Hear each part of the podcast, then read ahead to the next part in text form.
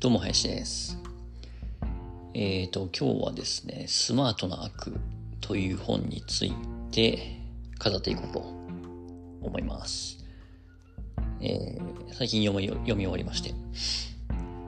まあ、以前ね、あの、荒木宏之さんのブックカフェで取り上げられてた時にすごく興味を持って買ってたんですけども、まあ、長らく読んでなかったんですが、えー、ようやくね、手を出したというか、うーん、まあ、自分が最近ちょっとこう、もやもやしていたことに近いテーマだったので、えー、そこで改めてこう発掘したっていう感じだったんですかね。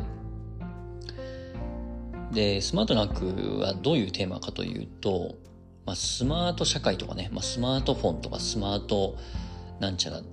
てよく言うじゃないですか。まあ、あの、国家のね、あの国家戦略ですらもうスマート社会を目指すみたいなことが書かれてますけれども、まあ、実際その本の中でもその部分について取り上げてますけれども、まあ、スマートっていうのは何なのかっていうことと、スマートになっていくことっていうことが本当にいいことなのかどうなのかっていうところについて言及してますね。で、まずそのスマートっていうもう本当の言葉でた、ただの単語ですよね。スマートっていう言葉。で、これが、まあもともと語源がですね、ゲルマン語の痛みっていうところから来てるっていうことなんですね。これ結構面白いですよね。うん、全然違うような意味だと思うんですけども。で、なんで痛みっていう単語、まあもともと意味を持ってたものがスマートっていう、まあ賢いとかっていうところに変わっていったのかというと、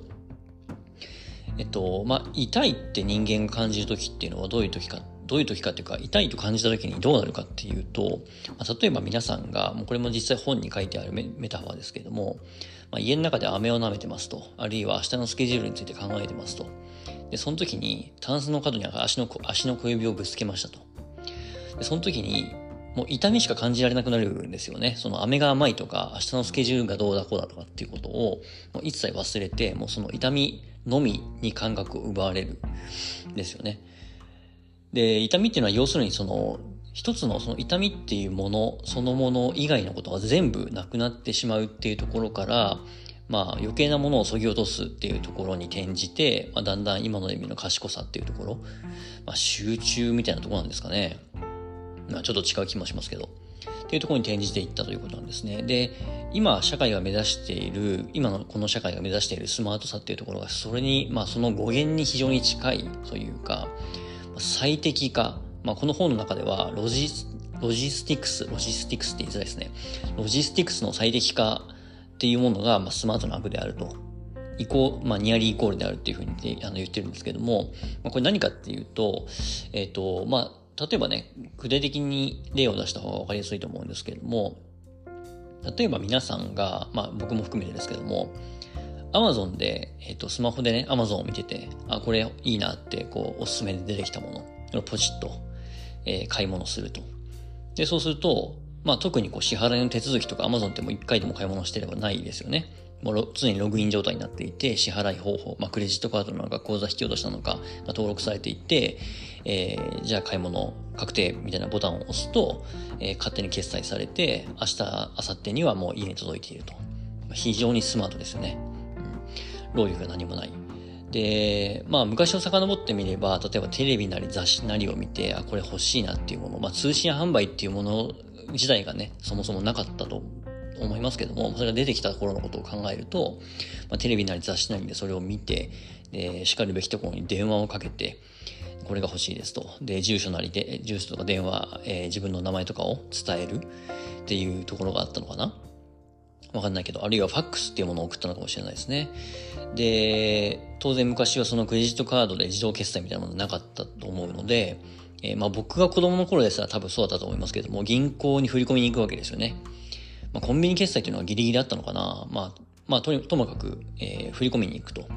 で、えー、入金が完了した時点で向こうから発送されて、えー、荷物を受け取るっていうことですよね。で、今みたいに置き配なんてものは当然ないし、えー、その時間に家にいなければいけない誰かしらがね、っていうもの。まあ、今と比べればだいぶ違いますよね。で、それに比べれば今はだいぶスマートになったと言えるんですけれども、まあ、そういった余計なものが全て省かれた状態っていうのがスマート、最適化されるっていうことですよね。で、この一切の無駄を省いていく、まあ、必要なものを必要な時に必要な人に届けるっていうことが、国家戦略にも書いてあるんですけれども、じゃあ必要じゃないものはどれだけあるかっていうところと、それ全部そぎ落として本当にいいのかっていうところ。うん。で、ここを考えていくに、考えるにあたって、まあ別にね、無駄なものがなくなって効率いいじゃんって思う人ももちろんいるだろうし、まあそこに対して何かしらの違和感を抱く人もいると思うんですけども、まあ、この本の中でそこに言及している、あ、この本の中で言及しているのがですね、えっ、ー、と、アイヒマンっていう名前を聞いてピンときた人は、あの、もう説明不要だと思うんですけれども、まあ、ナチスドイツですよね。あの、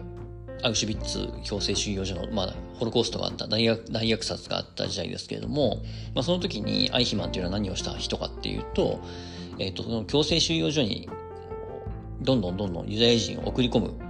その、ロジスティックス担当というかね、いかに効率よく人を大量に送り込むかっていう、そこの司令官みたいなのをやってた人です。で、今のこのスマート社会っていうものが、えー、ともすれば、そのアイヒマンになっていっちゃうよっていうことをこの本では言ってるんですね。で、アイヒマンっていうのは、あの、エルサレムのアイヒマンっていうの本がすごく有名で、あの、そのアイヒマンの悪性っていうんですかね、その悪っていうものの正体というか、っていうのを暴いている本がエルサレムのアイヒマンっていう本ですけれども、まあ、他にもね、アイヒマンについて語っている本はたくさんありますけれども、あの、すごくね、あの、有名な裁判があるんですよね。アイヒマンっていうものが、あの、人が裁判にかけられた時に、えっと、まあ、いろんな議論が飛び交った。で、その時の記録とかも残ってるんですけれども、まあ、要は何かっていうと、えっと、アイヒマンっていうめちゃくちゃ悪い奴がいたって片付けてしまえばそれでもう済んじゃうことなんですけども、そしてユダヤ人もそれを望んだんですが、復讐だからね、あの、憎き敵ですからね、自分たちのこう同胞とか家族を殺したことに関わった張本人なので、えー、アイヒマンっていうのはめちゃくちゃ悪いやつだ、もう極悪人だみたいな感じなんですよね、その裁判の雰囲気では。ただ、そこに対して、えー、まあ、えっ、ー、と、ハンナ・アーレントっていう哲学者の人がね、そこにこう言及していくわけですけれども、アイヒマンのそのやりとり、まあ実際記録残ってるんで読んでいただくとすごくあの生々しくてはわかると思うんですけど、アイヒマンがどういう人だったかっていうと、すげえ悪いやつっていうことでは全然なくて、もう至って真面目な、まあいわゆる今の日本でいうサラリーマンですよね。まあひたすらに会社に言われたことを従順に従って命令を実行するっていう人。まあ、そこに対して何の反論もしない。まあ、会社が言うことだから絶対に実行しなければならない。まあ、それに対して反論することもなければ、自分がやっていることがどれだけひどいことなのか、えー、自分がやっていることが正義なのか悪なのかっていうことも考えないっていうことですよね。うん。ただひたすらに命令を実行する。まあ、なんかその時代背景を考え、あの、合わせて考えると悪いやつっていうふうにすぐなっちゃうんですけども、よく考えてみれば現代社会におけるところで言うと、まあ普通の人ですよね、割とね。うん。会社に対して何も文句言わず、ただただ真面目に働いている普通の人。で、ハンナ・アーレントが何を言いたかったかっていうと、もうみんな気をつけないとエルス、あの、アイヒマンだよっていうことなんですね。我々も全員。あの、ただただ何にも、はあの、なんていうかな、疑いもせず、反論もせず、ただ真面目に、えーこう、機械の歯車のように従順に働くことっていうのが、まあそれに対して全然なんかこう悪気はないにしても、それ自体がこう悪につながっていく。それこそがこう陳腐な悪っていうふうにアーレントは表現してますけれども、っていうことなんですよね。で、このスマートな悪っていう本でもそれをすごく危惧していて、今自分たちがやっていること、まあ本当に無執行にあの、アマゾンでおすすめされた、まあ僕もそうですけどね、アマゾンでおすすめされたものをいいなっつってポチって買って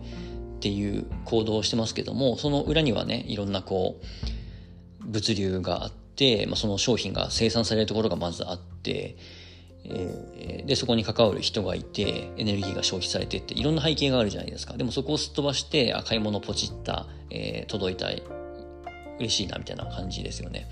で、このスマートさっていうのは非常に危険であるというふうに言ってます。まあ、この本の中ではいろいろ、あの、他にもね、満員電車の暴力性だったりとか、あの、オウムのサリン事件のことも言ってますけれども、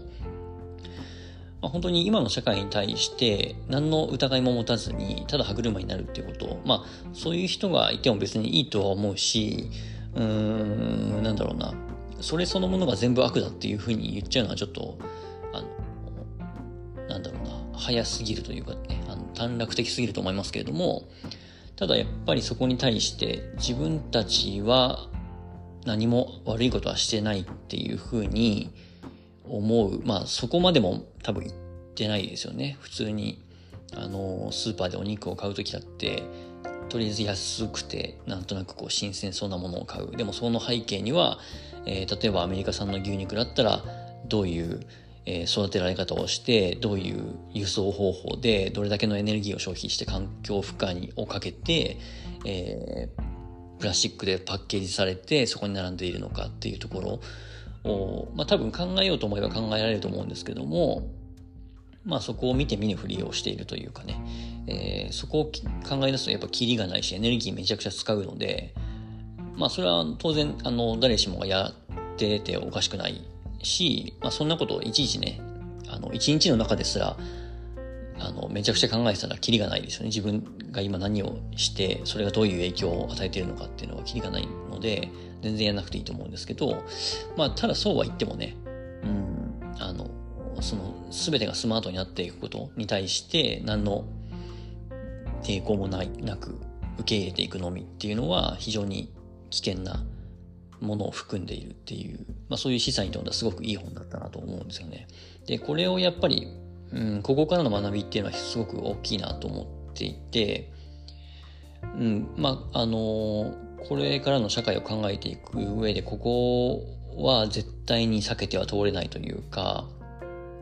まあ本当に人間と機械の差分っていうかね、っていうもの、まあその価値が問われるというかね、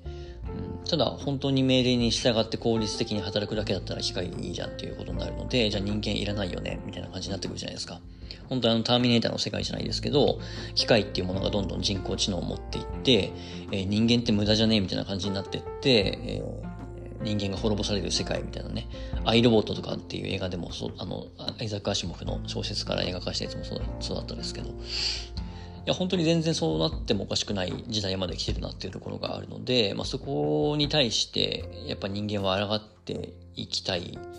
かなって僕の中では思うんですよね。まあそれすらも全然もういいっていう人もいるかもしれないんですけども、例えばマトリックスの世界みたいにね、自分たちはただえー、脳内というかメタバースの中で生きていて、そのエネルギーを機械に吸い取られてみたいなことを、まあ、マトリックスの世界ってね、全然誰もあれを完全に否定できないっていうか、あれ、ああいう世界に自分たちは生きてないっていう証拠はどこにもないので、あの、あれ、今、今ですらね、この世界はマトリックスかもしれないっていう、まあそういう人もいたり、いなかったりですけども。うん。なんでそこに関しては僕は少なくともエネルギー使いますけど、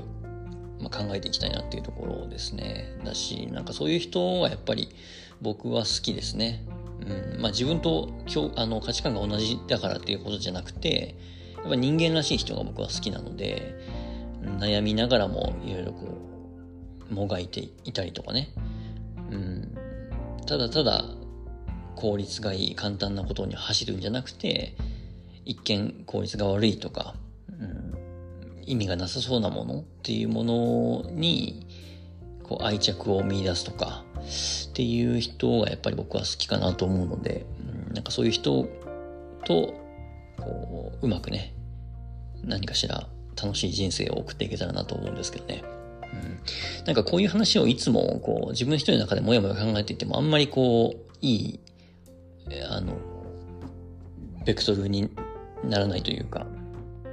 なんかこういう話ってもっといろんな人と壁打ちをしたいんですけどね、僕の周りにあんまりそういう人がいないので、